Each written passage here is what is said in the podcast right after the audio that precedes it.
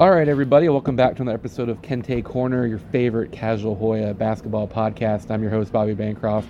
I'm coming to you live from the inner workings of Capital One Arena. Georgetown today dropped an 89 75 decision to number 10 Marquette.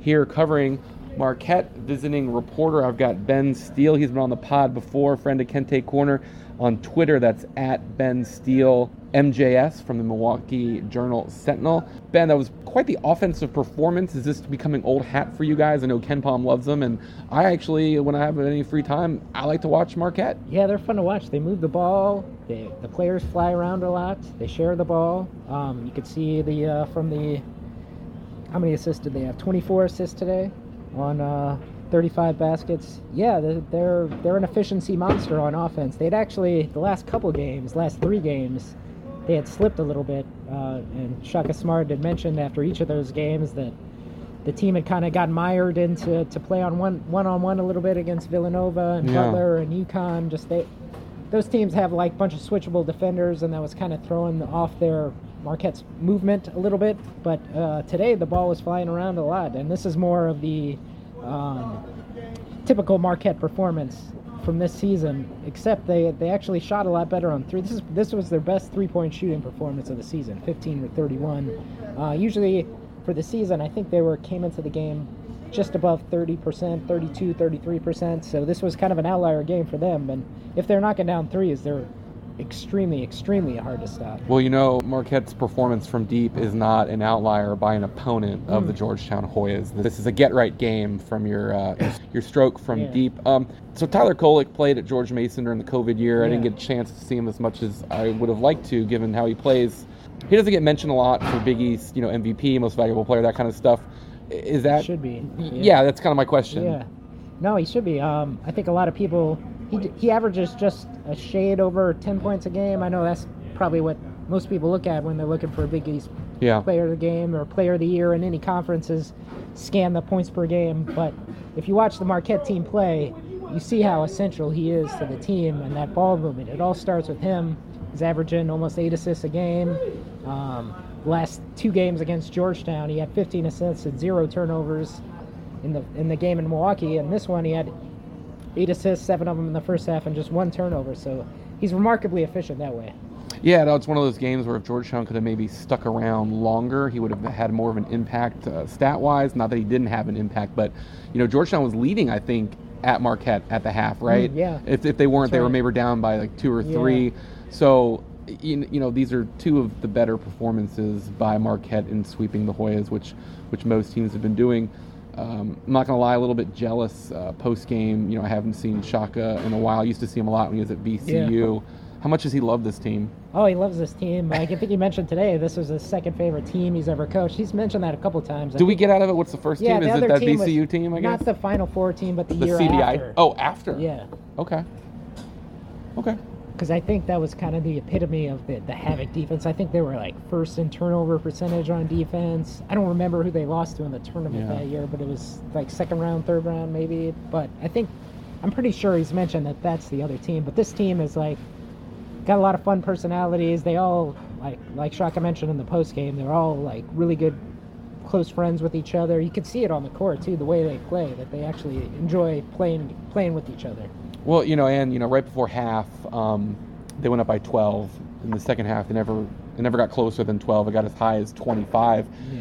And I want to say, you know, they were up, you know, comfortably the whole time, but there was a moment in the second half of the second half where they all did like the the 1990s Duke where they slapped the court yeah. and they went after it. I mean, is that something that yeah. they've been doing? I mean, they, they were it was a team that was trying to win by 30 or 40. Yeah, yeah, they uh, they do that when they're when they're trying to dig in and get stops on on defense. Yeah, it's funny that Shaka has been known as a as a defensive coach for most of his career, but this team is so good offensively, and they've actually gotten a lot better defensively over the last like month or so. I think they were at one point like 90th in KenPom defensive defensive efficiency, and now like they've 60? moved up like 30 30 yeah. spots. So it's getting better. I you figure that would be the case under Shaka, but um, I think it speaks to Shaka's growth as a coach too that he's been able to uh, just expand is It, you know, a lot of a lot of coaches just get stuck in what they do. This is what I do, and this is what I'm going to do forever. But I think it uh, it's a credit to Shaka how far he's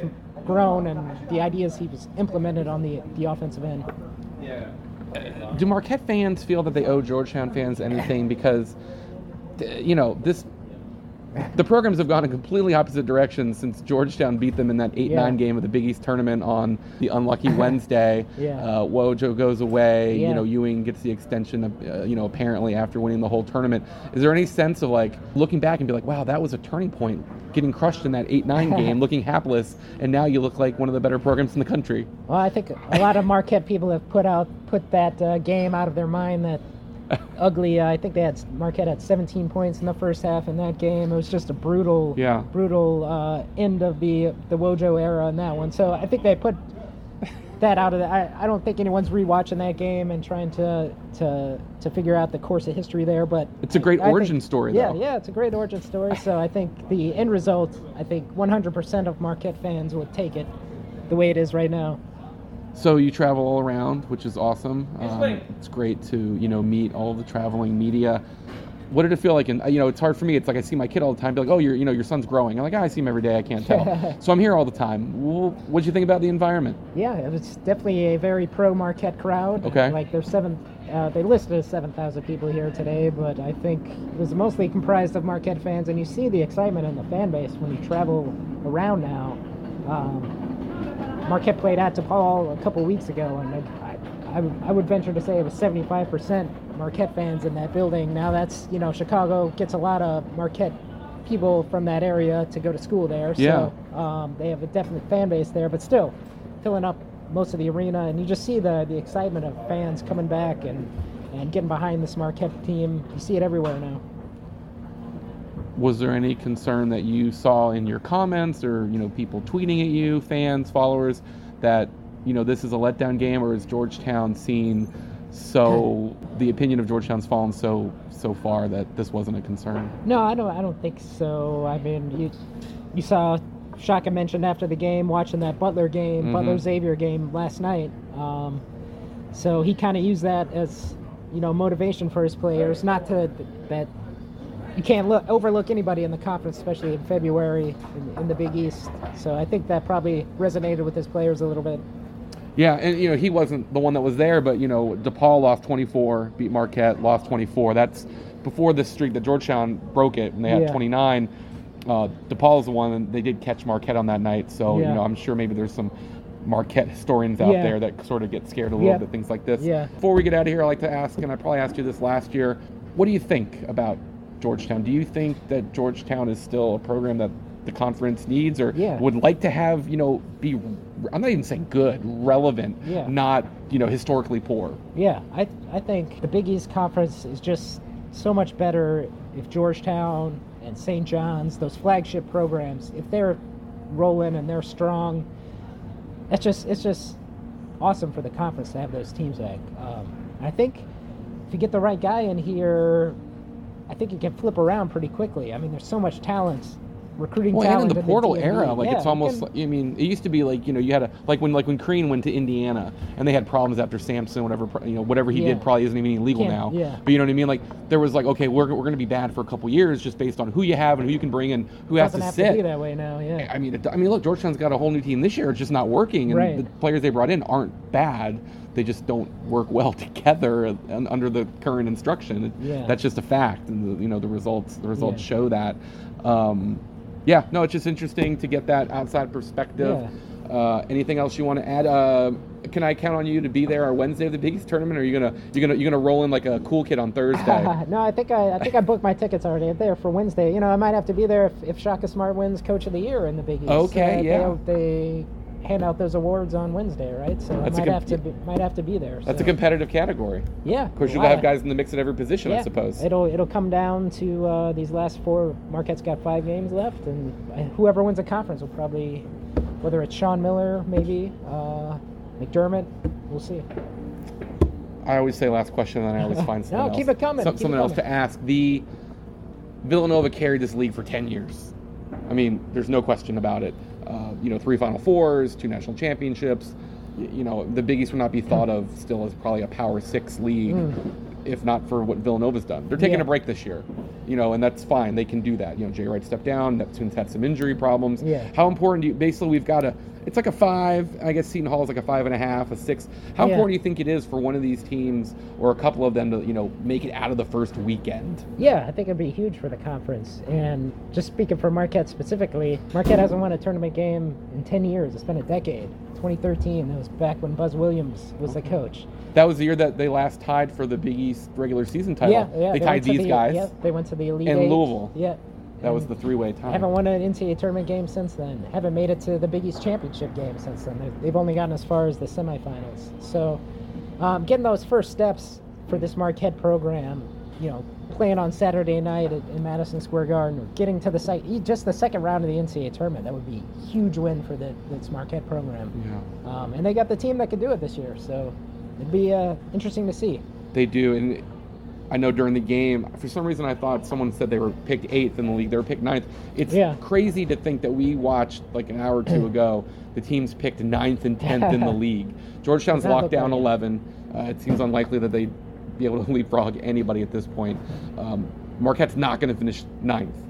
Um, it's just, it, it really is unbelievable what they did. Do you get the sense that this is a place Shaka wants to, to, to settle for a while? I mean, Yeah, I think he realized this is more of the kind of program that he had at VCU.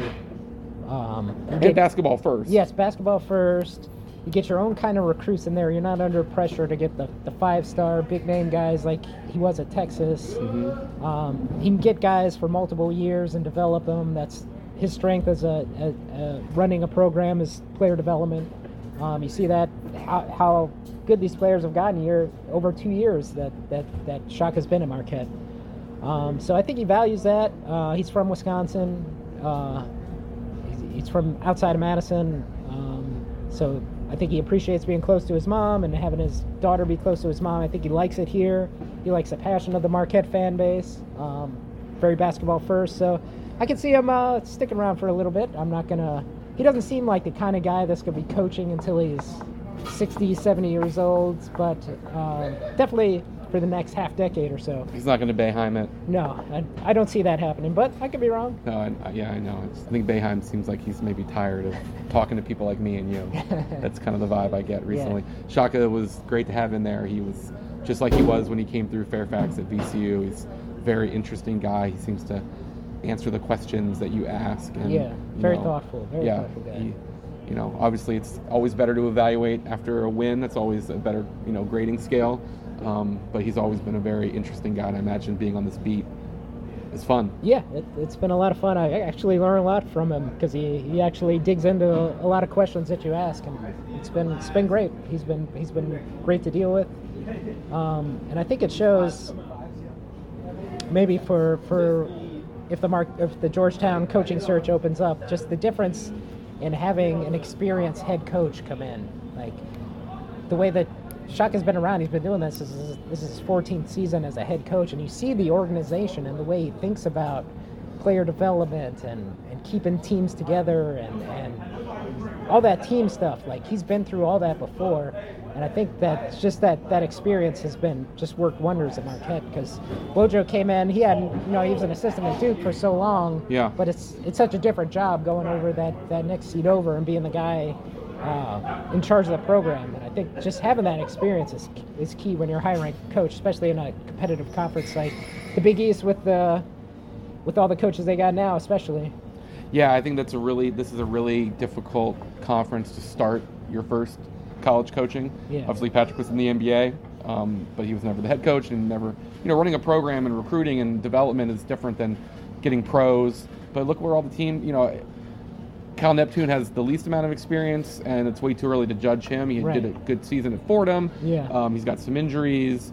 Um, you know, Jay Wright lost some guys, but when you look at where the co- where the coaches come from, Thad Matta's experience, Mhm. Sean Miller's experience, we saw what Holloway did at St. Peter's. Yep. Uh, you know, Shaka came in the year before.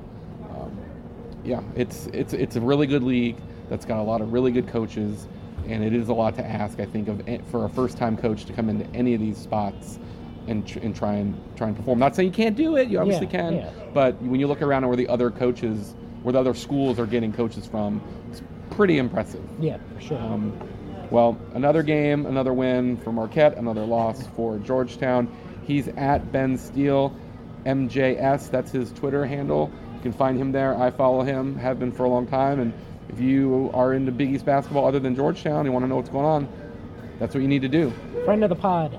Friend of the pod, thanks for coming in. And hopefully, I can catch you while you're up there uh, writing stories on all the awards Marquette wins.